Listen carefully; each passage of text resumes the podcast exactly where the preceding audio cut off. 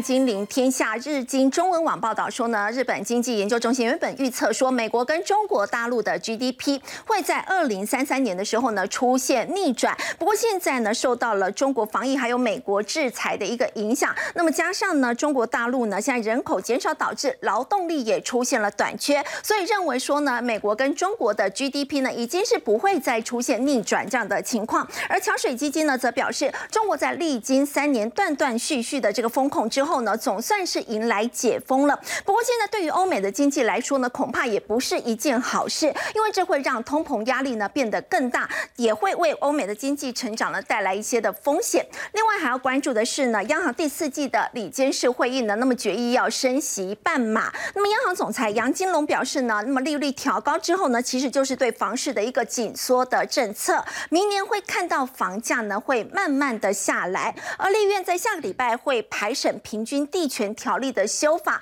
接下来对于房市来说会有更大的一个伤害吗？我们在今天节目现场为您邀请到金陵天下特派员叶芷娟，大家好；东华新经济研究中心主任陈松兴，大家好；房市专家田大全，大家好；资深媒体人卢艳丽，大家好；以及资深分析师谢晨燕，大家好。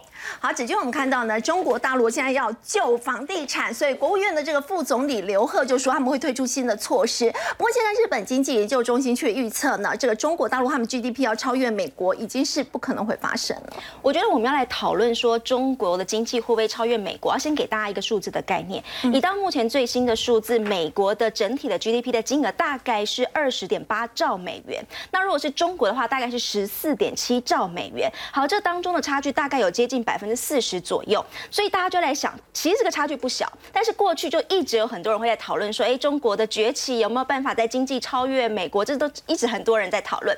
那这一篇日经新闻报道的是日本经济研究院的预测。那这个其实就类似是像台湾那种很知名的智库啦，在日本当中很知名的智库。那有意思，我们直接来看这一张图。那这张图就是这个水平轴以下就表示还是美国比较强，那水平轴以上就表示是中国比较强。好，那这三条线的意思是什么？也就是说，它在二零二二零年的时候，原本这个日本经济研究中心它的预测是中国会超越美国。这个时间点在哪里？我们把这个往下画起来，大概是在呃二零二八年左右。所以在二零二零年的时候，他预测说中国大概在二零二八年的时候可以超越美国。好，结果隔了一年，可能因为疫情等等关系，他的预测值又出来的时候，那个时间点又往下修了。你看这个从跑到这里，那往下对，大概是二零三三年左右。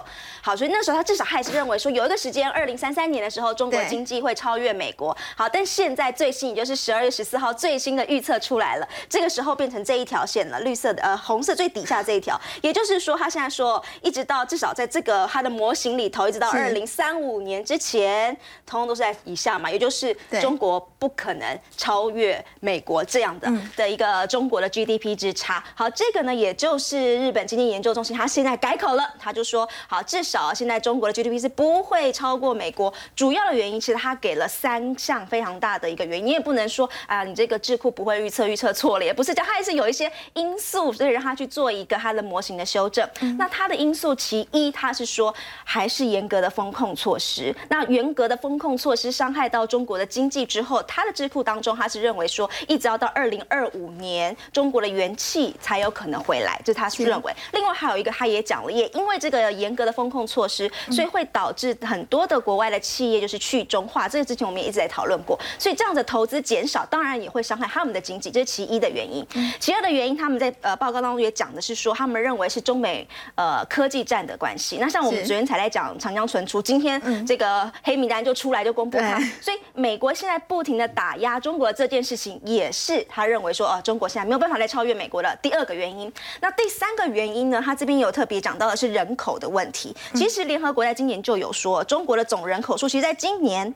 的七月就已经转为减少了。过去中国人口是一直一直一直一直在攀升，对不对？可是那个拐点在今年好像已经看到了，在今年七月的时候，它的人口已经没有再像以前那样的增长。所以之前我们其实也有讨论过，当中国的人口总数没有在这样子的增长情况之下，它过去那些人口红利啊，或是那些经济蓬勃的那种状态，可能没有办法再像之前这么样的蓬勃发展。所以基于以上三种原因，那这个是他为什么认为说好，至少在展望十年之内，他认为不可能再出现这样子超车美国的一个状态。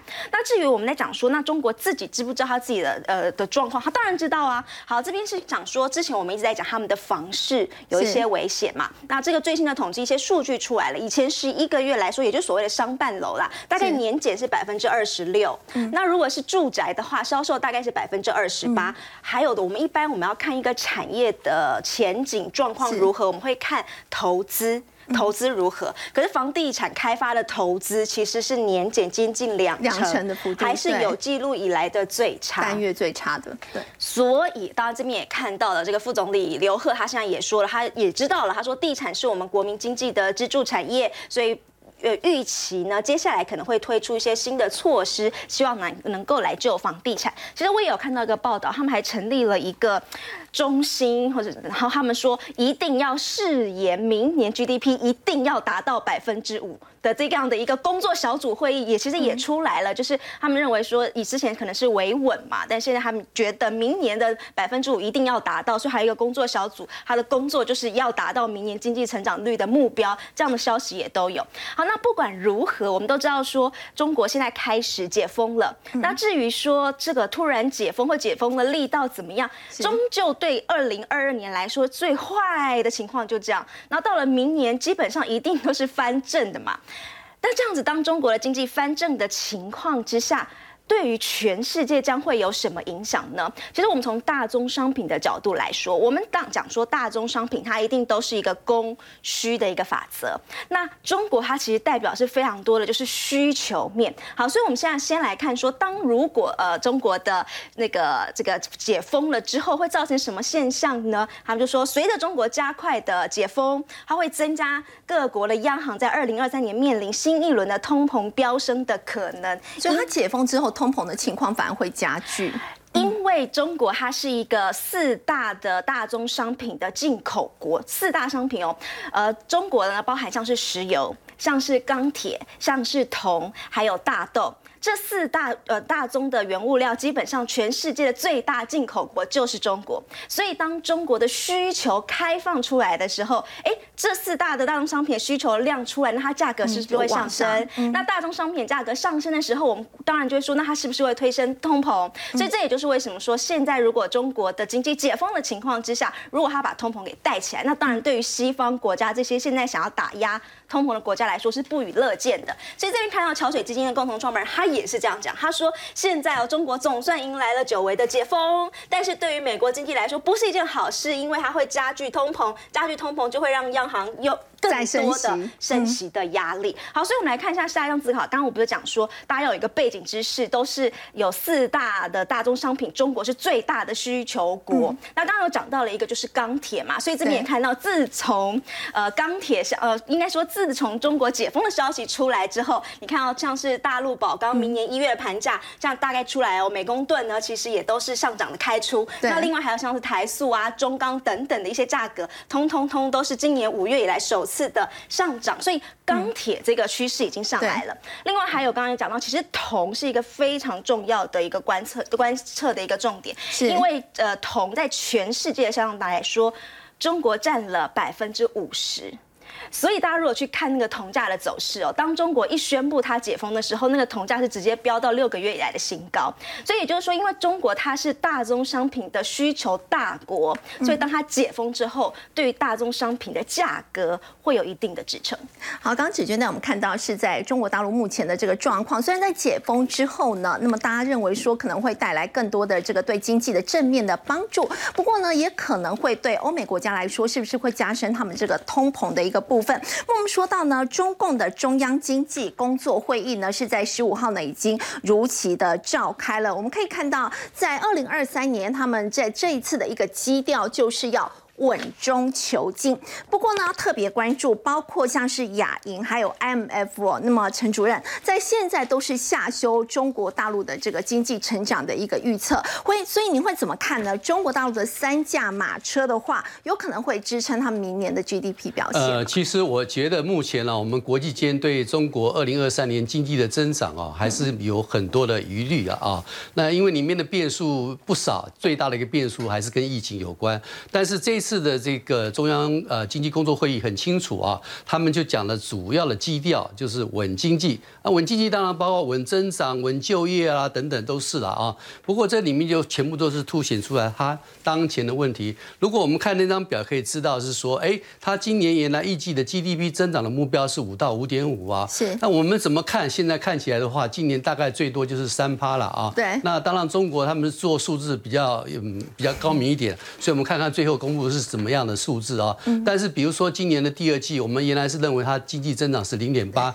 修正之后只有零点四。那第三季三点九，我们都不太相信。不过不知道修正出来是什么。但是这代表一件事情，它今年的很多来讲的话，其实状况是确实不好。那么如果从工作会议的角度来讲，就要定调明年要做什么。你如果要稳的话。那基本上目前它面临的三个大的挑战，一个是说目前的房地产业啊，刚刚之前已经讲到了，对，其实他们这个地产业啊，占它 GDP 的贡献度啊，总的包括周遭的加起来的话，大概是三十八左右，很大。那目前呢房地产刚刚也看到那些数字都是下滑，那。等于来讲的话，它没有办法借由投资去带动它的经济增长。目前他们在做，其实让国营企业去做这些房地产的工作啊，其实这个情况之下，它的真正的效用是有限的。那第二个，这个很清楚的话，我们再看一下一些情况，就是说，呃，另外一个啊，财政政策里面，它大概过去的经验值啊，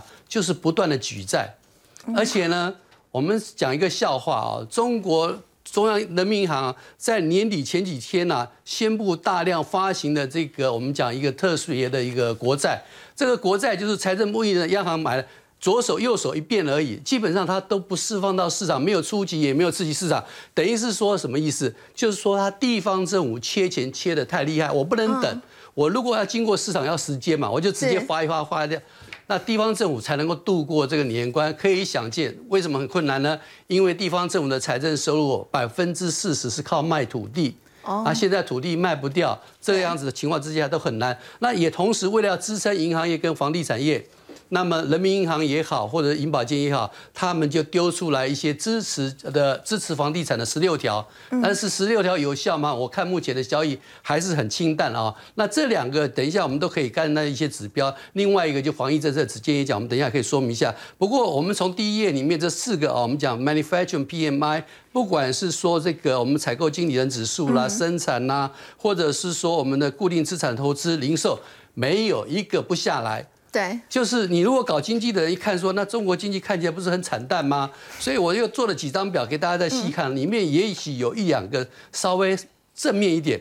哪一个呢？正面一点就是国企，因为它民间企业没有动人了，那国企呢就跟国有银行去借钱，而且这国企就是把那些地把它抠起来，还包括地方融资平台跟地方政府买地，地方政府融资平台就是地方政府，他去跟银行借钱，再跟地方政府买地，那基本上还是左手右手。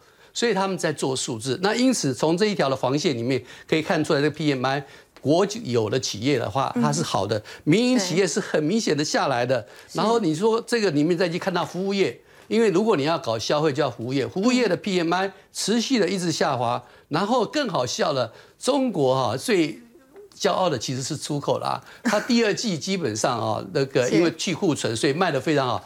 第三季、第四季，我们看十月、十一月份呢是出口的旺季，它现在情况叫旺季不旺。嗯，为什么呢？十一月份跟十一月份进出口全部是负增长。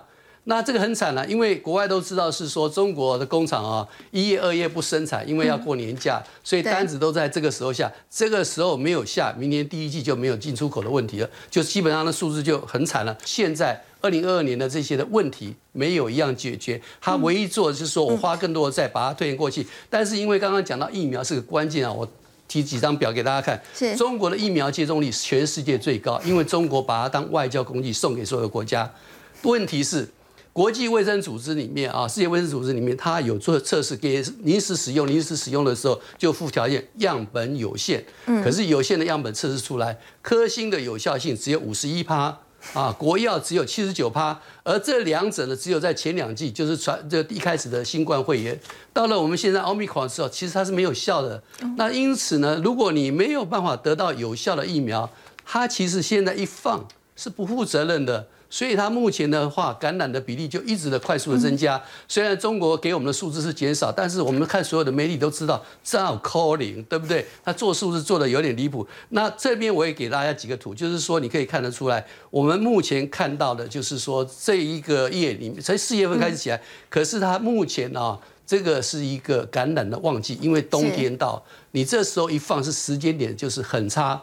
然后我们再看一下老年人，因为六十岁以上的人啊，他不愿意种，他们知道是说种第接种第三剂啊会有副作用，很多人就嗯不不太好，所以基本上啊他们不愿意去注射。那你现在放的话，老年人更不敢出门。他们的接种比例很低，一方面低，那老年人特别低，对，尤其是第三剂不敢种。然后呢？我们要解封了，必须有两个条件，一个是疫苗准备好，因为封锁就是让你有时间准备疫苗之外，还有时间去准备你的 ICU 啊，加护病房。对，它的加护病房啊，如果我们看这个图就知道，台湾在亚洲里面是最高的。对，中国事实上是中收入国家，它在里面是偏低的啊，倒数大概第四、第五个。对，所以如果以目前我们所得到的信息，它是一万个人求一张 ICU 的病床。那你要等到哪一年？所以我最后一张给大家看是 ADB 给的啊。嗯。一方面就是说，我们来看啊，它今年二零二二年呢，它不断的修正。你看到上面那个第二栏的啊，呃，中国我们用黄色底啊，你看一直修，下修到现在是只有三趴，其实。投投资银行估的可能还更差一点了啊！另外一个对二三年的预测，其实也一直下修。目前看起来的话，有可能会四点几，因为我们就讲嘛，因为二零二二年的基期是比较低的。不过现在的情况就是说很难讲，因为怎么讲？因为比如说我们刚刚讲的出口，它的二季度的时候，为了去库存是低价求售的，所以那时候出口是很旺盛的。那你现在基本上连单子都没有了，那怎么办？这是一点。第二个呢，你把银行要求银行无限支持房地产业那些的呆账不能回收，而且百分之百 roll over 一年啊，就是说再滚下去一年，而且不记录呆账，那那么你的银行的账都不能看，因为你的数字是不可靠的嘛，所以变成是说，原来是房地产的危机，它引导出来是地方的财政危机，地方的财政危机可能引导出来还有一个金融危机，那中央政府看一看都没钱了，我们就继续印钞票。中国还有一个债务的问题，它的债务现在 GDP 的两百五九十五趴左右，是日本在金融危机的时候，那时候它是两百九十六左右，可是那时候人家人均所得是三点二万美元，中国是到二零二一年才一点二万美元，你的所得差那么多，你今天负债这么高。你将来经济要怎么回来呢？就是这个问题。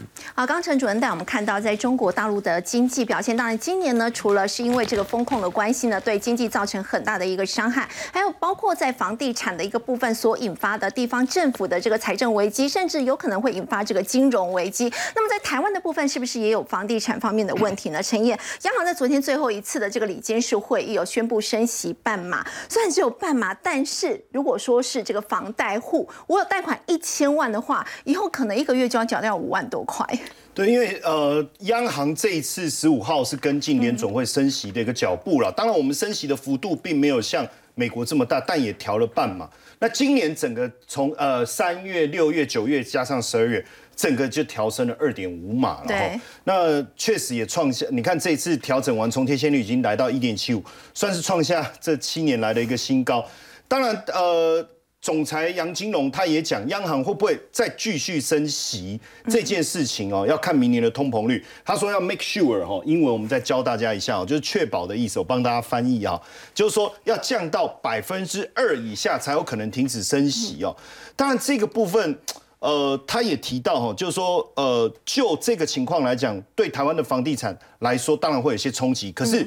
房价是不是因此房地产就会软着陆？他也讲没那么快。嗯，为什么？第一个，你呃，第一个你缺工缺呃，我我们经历了第一个是不是抢土地？对。然后接着缺工又缺料。那他也特别谈到，因为影响房价的因素很多。你房价高，你真的要等到它降下来，那你还是要等到缺工缺料问题慢慢的缓解。但是他也有讲到了，就是说明年哦，明年应该有机会慢慢的会下来。对。慢慢的会下来，但是。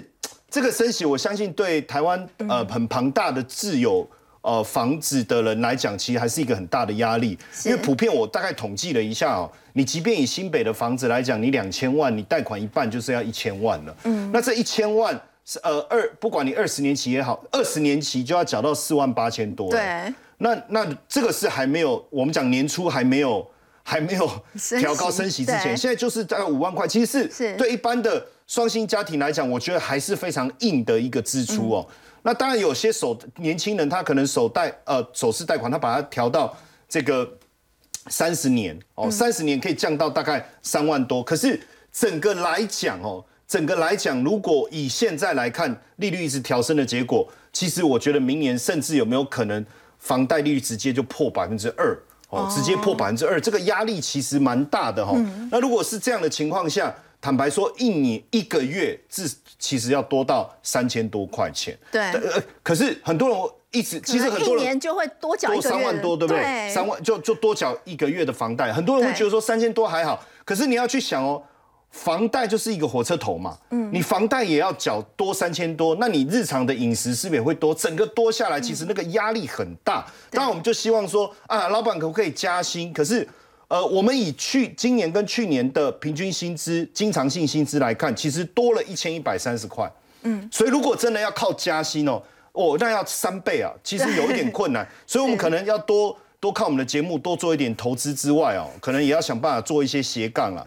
当然，我觉得这个升息的结果会引发三个。对房贷市场会引发三个问题。第一个问题是什么？大家可能原本要买大一点的，或买小一点的，平数就变数可能会现对变小，这是可能第一个。第一种第二个价，对于几年前还没有升息的时候，两三年前还没有升息前所做的这种预售预售案件来讲，他可能想一想，我我算了，因为后面要支付的利息太庞大，我可能负担不起，他可能会放弃，这也有可能哦，弃单的另外一个，另外一个对一些房东来讲，他可能是缴房贷的，然后再租出租出租的，他利息增加，他可能会增加他的呃租金对哇，这个我们要特别注意。就是连租房子可能压力都会变大，压力都会变大。当然，从这个角度来看，我们就要去思考一件事：呃，股市好像有出现很大的震荡，但是房子的部分目前还是相对坚挺，而且软着陆的可能性还是比房股市来的低嘛。嗯那如果在这样的情况下，会不会呃投资不动产还是一个比较好的方向？为什么我会这样讲？因为最近这个我们也看到，哦，这个不容易啊！我特别秀一下牛肉干大王，金门的塞在腋下已经有一点时间，不知道有没有谱酿出一点点味道，我不确定了哈。那这个是金门很很知名的牛肉干，很香哎、你你你有牙线吗？应该没有哈。对，上节目谁会带牙线？那就没办法。我本来想说来吃个几片，帮各位品尝一下，这是非常知名的这个牛肉干哦。那这个呃，为什么要特别讲哦？因为我们一般比较难理解，哎，我怎么可以卖零嘴，卖到跟我们讲房地产有什么关系？因为他要来台，他是金门嘛，金门嘛，哦，嗯对那来台湾要盖豪宅，金门陈要来盖家豪宅哦，而且是要盖在博爱特区。预计一平应该随便都会超过两百万，这是我们猜测的啦。其实，在金门金沙，他就有盖了一栋，盖了一栋哦，哎，是一平三十五万哦，他们喊他们当时的报价，后来喊到四十五万，所以接着他就进就就到台北来。那为什么突然到台北来？因为他们开始往这个量饭店走嘛，哦美式量饭店什么，那海外也去了。那这时候你厂房要扩张，就在树林购地建厂。那也因为确实想要进军不动产，所以他们也在大安森林公园哦做了买了一栋商办大楼，这个是算有决心。嗯，那而且也跟日本的华雄建。这个建设想要来进开发这些都根的案子哦，嗯，当然大家就会想说，哦，重庆南路这一这个博爱特区这个是最特别，因为一般建商不太爱那个在那个地方，因为你盖出来的你还要总统府同意嘛，嗯，那你还有很多的要求跟规格，而且那块地本很多人去看，但是最后都没有成。因为它有一些限制，所以他最后决定要这块地，本来是买来说自己盖自己住，后来他这个就他儿子就是现在集团的二代陈忠祥就说啊，我们就来盖看看，哎，十十十十层楼，然后最上面一层是楼中楼哦，最上面是楼中楼，哎，这个土地成本你看就四十万。那说还好啊，可是加上建设成本要到两百万啊，嗯，哦，所以才会回本啊。房地产的市场，我觉得还是很热啊。当然，重点是要怎么能够买到豪宅，可能我们要从牛肉干开始。好，刚刚陈业带我们看到了，其实虽然在今年以来，我们看到政府的政策方面是持续在打炒房的，加上这个央行升息，大家觉得这个在房地产的部分会出现量缩，有可能在明年会缓步的一个走跌的情况。不过呢，还是有很多这个业者呢是是持续看好房地产的这个商机。除了刚刚陈燕带我们看到这个牛肉干大王之外，现在艳丽姐连家电老牌森宝现在也要切入。对，其实呢，我想很多观众朋友会觉得啊，森宝呢不就是一个老品牌吗？那事实上呢，森宝呢已经成立了八十六年，确实是老品牌。可是呢，这几年他们做了非常非常多的事情，包括第一个组织大改造。那也就是说呢，除了总经理之外呢，所有的高阶主管只用六年级跟七年级生，然后把它年轻化。对，然后同时呢，他们也跟 YouTube 合作，那同时呢，也做了一一连串的呃其他的一些组织的改造，还有物流方面的一个布局。所以我们看到二零二零年，申宝缴出了非常亮丽的成绩单，EPS 高达四点八六元，创了 二十年来的新高。好，那未来申宝的情况如何呢？我觉得还是要跟大家分享一下他们最近做的一些新的布局。那第一个部分当然就是在物流的部分。其实像我自己当做一个消费者，我们都已经很习惯在网络上买东西。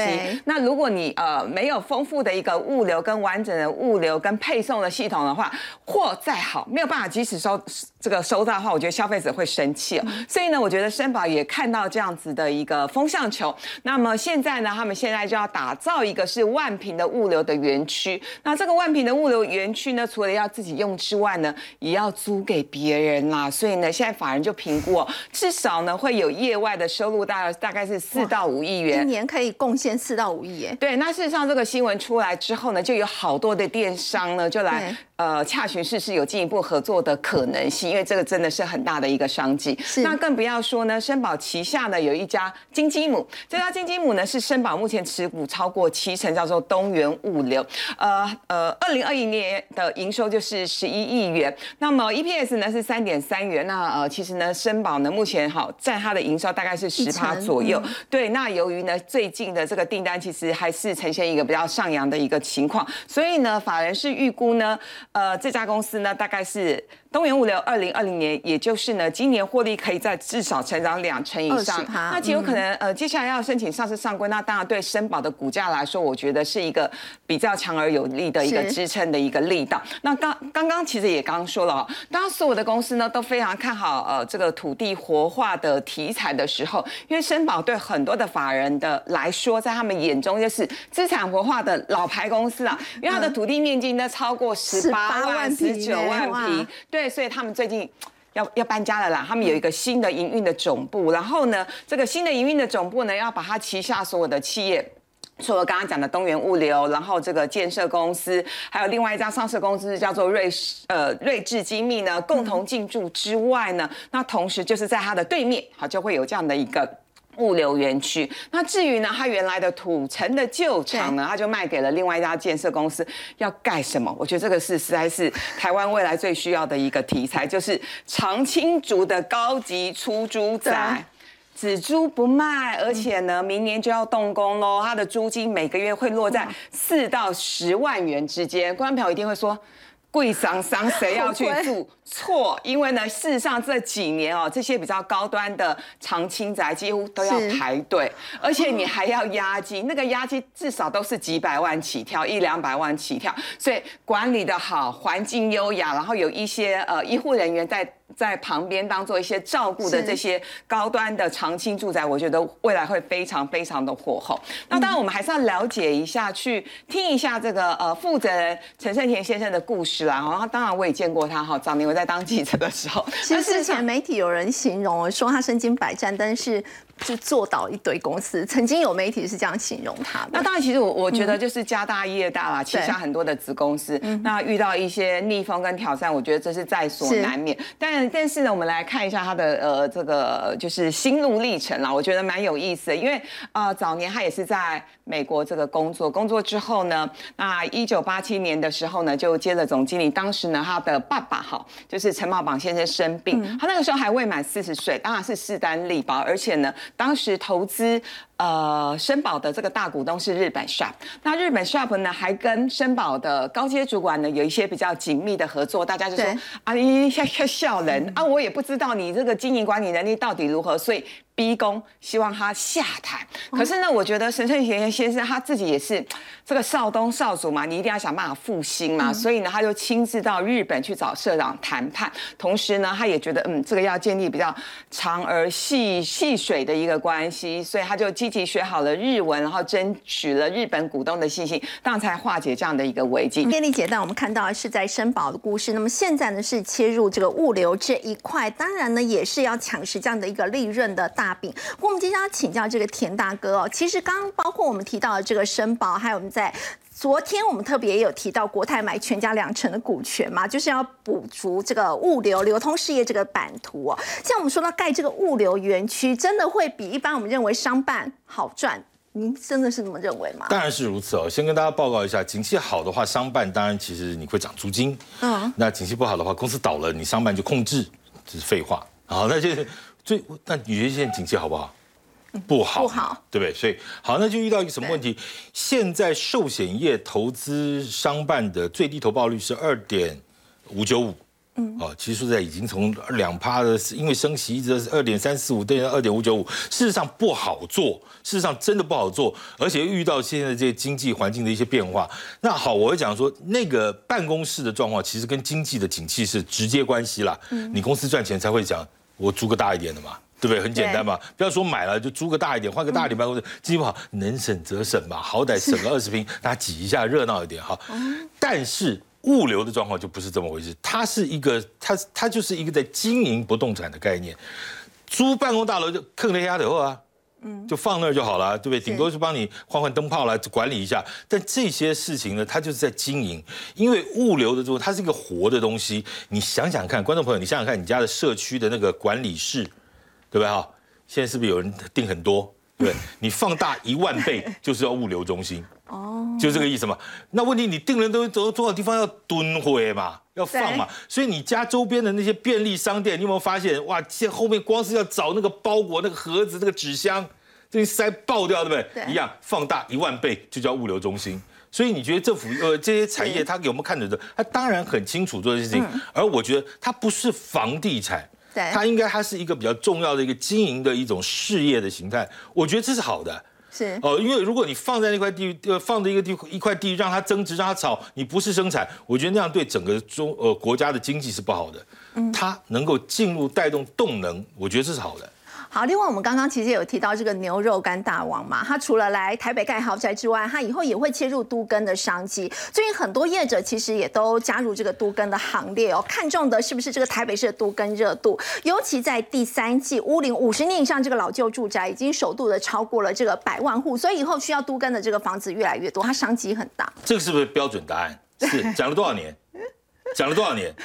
对，都更条例过二十年，结果搞到现在才那么一点点。嗯这个是大问题，我觉得大家看这个东西少了一些数字，我必须要跟大家补充一下。嗯，这条新闻告诉我们说，到九月底是不是台北市九百一十件核定九百三十二，所以我核定率很高，是有没有？九百一十件我就核了七百多件，感觉还蛮高的。那你知道开工多少吗？这才是学问嘛！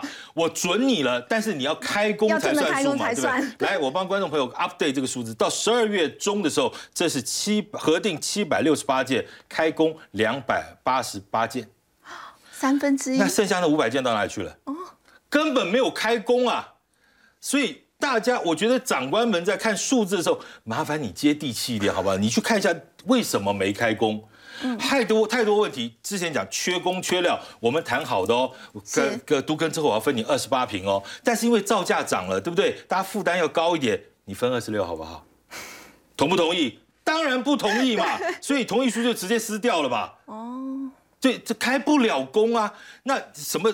刚才杨总裁说啊，去什么业者讲缺工缺料，拜托政府，你能不能补工补料？台湾九十趴的建材靠进口，我们好歹也有几个邦交国，去谈一下铁砂啦、木材啦，便宜一点算算给我们。因为我缺工，我缺料，我原物料又涨，我工人也找不到，我物料买不到，我这些东西这这怎么办？那维老现在目前维老都跟都遇到这个问题，就我现在跟你签约下去，我开始盖喽，拍胸脯哦，一瓶盖二十八万、二十二十万，你知道，哎，盖房子不是三个月。是你盖了一年半之后，钢筋又涨三千块一吨，我请问你怎么办？那营造厂有没有可能倒？有哎，对，我倒不下去，银行借不借钱给我？你们这些人房子都拆了，我请问你，你耕什么耕啊？都耕在都什么耕啊？所以我真的觉得，拜托央行，你在做一些政策的时候，你在讲这个都跟围老热，麻烦你跟内政部谈一下好不好？不远嘛，坐个计程车两边沟通一下好不好？还有一个是都跟围老热。我今天如果住在一个围楼里头，我不敢住了。前两天不是地震，我不敢住了。我到旁边去买间房子住，OK 吧？自住嘛。对。我炒什么房啊？第二户现代。对。很难买，你的自备款就要准备更多。我招谁惹谁？我我利率也会比较高。我不敢住在围楼，我配合中央政府政策，我做都跟，我搬到一间安全的房子，我错了吗？我不能先不能贷款，我又升息，我怎么？对，你到底都跟这件事情，你是在讲爽的吗？所以感觉，我觉得政府麻烦一下，拜托一下哈，麻烦民间疾苦哈，拜托一下。好，不过我们说到这个央行总裁杨金龙说呢，房市硬着陆的话，这个伤害很大。他也说，中国大陆就是这样的一个情况，所以呢，他认为台湾的房市呢可以软着陆。至于在明年整个房市的表现会是如何呢？我们先休息一下，稍后继续关心。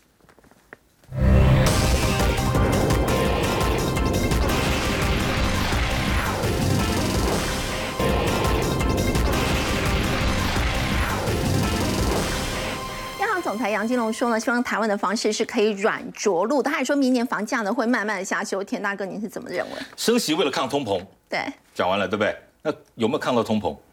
好，OK，好，对不对？很难，很为难，对不对？很为难，对不对？观众朋友，我请问你，你今年买鸡蛋买了一整年，你你觉得鸡蛋有比较便宜吗？对不对？请支援收银那一家有没有哈？那个鸡蛋你买过八十块的，买过六十几块的，还还有蛋架上一颗蛋都没有。明日请请早。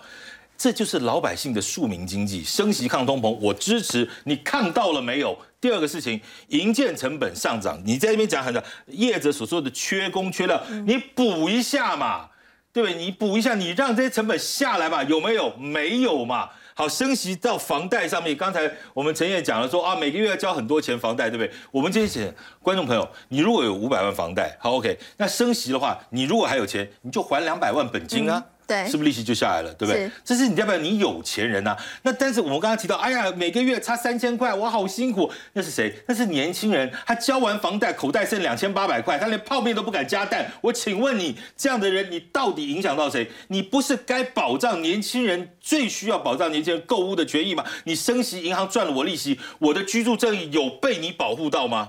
哎，这话会不会讲太那个？但是会麻烦一下，就是。这这个央行在做这些政策的时候，麻烦稍微不是只有数学啊，重点是这两个字啊。刚刚我们一直在讲了，对不对？这这个买房子是一个经济问题，请你做加法和乘法。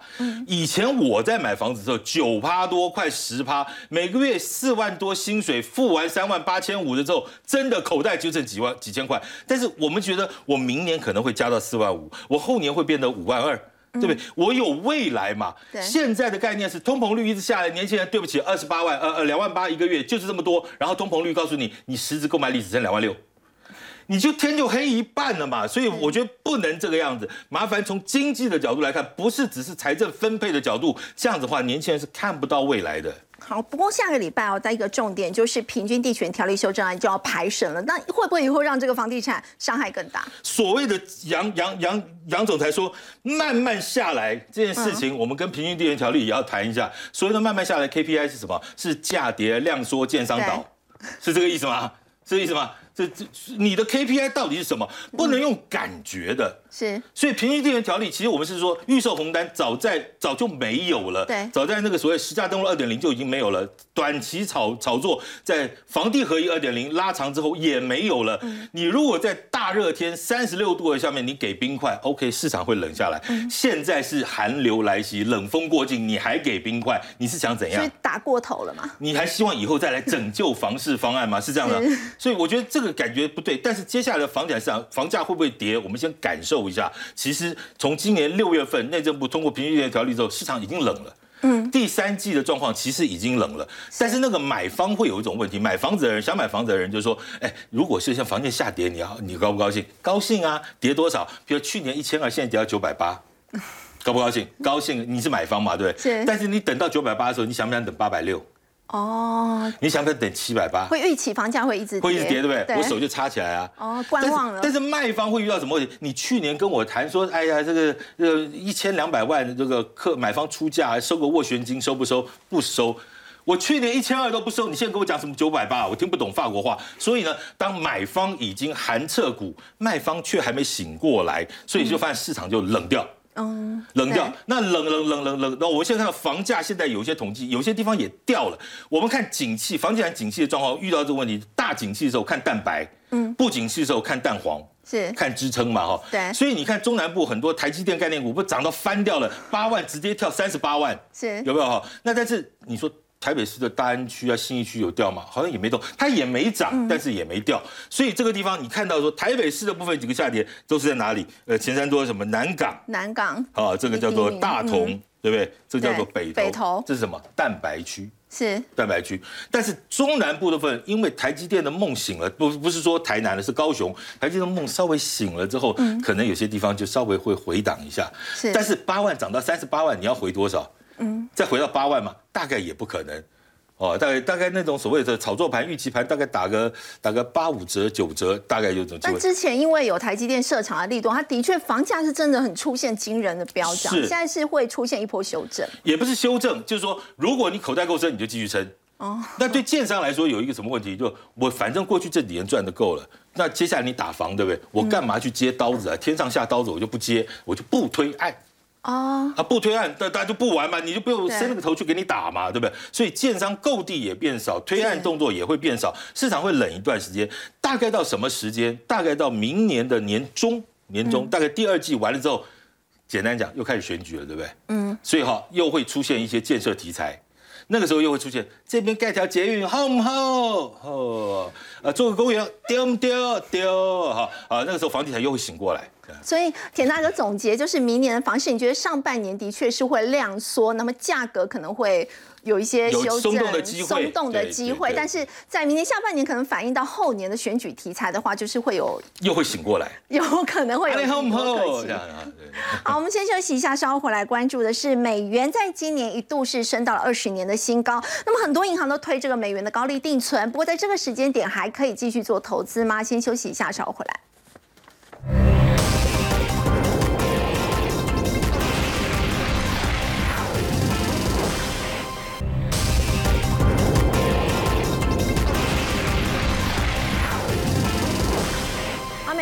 年一度升到了二十年的新高哦，所以银行呢都推出了美元高利定存。不过在最近呢，这个美元开始出现了这个百分之八左右的一个回档，请教艳丽姐，这个时候还可以买吗？对，因为其实呢，现在存台币的话，一年的定存利率是一点三趴，所以呢，当很多的银行推出这样的美元高利定存方案的时候，很多观众朋友都说冲啊冲啊！但我还是要提醒大家，我们现在看这个数字有多漂亮哦，呃，短天期的三个月起的哈，这个外商银行年化的利息。是四点七趴，然后半年呢四点八趴，然后本土的银行呢，呃，一个月期的利率有四趴，换句话说，大概就年化利率差差不多有四趴左右。对。但是我要提醒大家，就连央行总裁杨金龙先生都提醒大家一句话了，其实他讲的每句话都是重点。他说汇率哦，短期之内真的变化比较大，所以意思就是说，我的建议是这样，我个人觉得说，哎，你短线上呢，你去存一些短天期的美元，我觉得是。OK 的，因为第一个变化实在是太大了，然后第二个其实呢，呃，我们看到这几天费德的谈话也告诉大家，虽然呢明年不会降息，但是呢 CPI 已经从高点往下掉，极有可能呢明年第一季或第二季我们不知道了哈，极有可能明年上半年会停止升息。对，那其实这个对美元来说，我觉得会是比较大的一个压力。那我们再来看下一张图卡，就是呢，我也帮大家准备了这个美元指数跟台币的一个走势的相关图。其实大家可以看到呢，美元指数呢，之前前一次高点是一百一十四，那最近呢，已经从高点滑落到一百零四左右。那事实上呢，如果把时间拉长一点来看的话，美元指数大概一百一以上就是一个相对高点的一个位置。所以呢，为什么这一波很多的专家都说台币有机会贬到三四？呀，我觉得这个数字有点惊人啊！除非就是说，除非是第一个你认为台股会跌不停，第二个你认为台湾的出口也会继续凄惨。但我必须提醒大家另外一件事情，就是我们接下来还有一些车用晶片的需求，然后电子业清库存清的很干净，所以呢，呃，我的看法是我认为呢，短线上。美元会反弹，意思就是说，短期之内，如果你要存一些比较短天期的美元定存方案，我觉得蛮理想的，蛮 OK 的。可是如果你要一乘坐乘坐半年或者是一年以上的，变化太大了。对，我觉得这个变化就会有点大。当然，短线上我我的判断是这样，呃，就是美元会。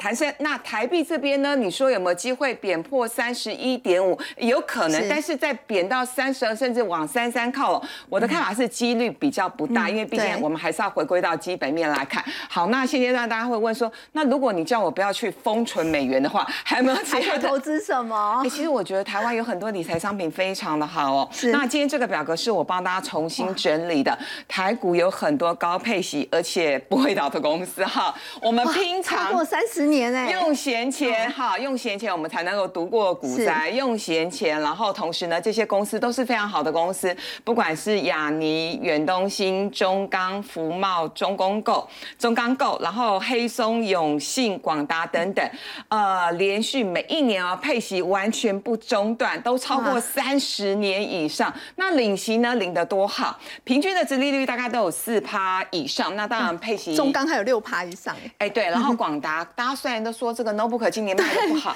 也有五点六趴，而且很多人对他有错误的既定印象，认为他就只会做 notebook，没有，人家现在都进军云端了，好不好？然后其他像黑松，哎，黑松虽然是老牌的公司，可是呢，其实我觉得它毕毕竟是一个民生消费品，对，所以这些好公司我觉得都可以给大家参考。那更重要的是，有些人会问说，啊，配息配的那么好，啊，你不贴息的不好啊？那贴息的贴数，以八十几天这么快的呃公司来看的话。就是福茂跟中钢构，然后广达也贴的蛮不到三个月就填息，对，所以这个部分就给大家当当做参考喽。好，我们另外稍后要回来关注的是呢，美债在今年是不是也已经跌出了非常漂亮的这个值利率呢？在操作方面有什么要关注的？我们先休息一下，稍后回来。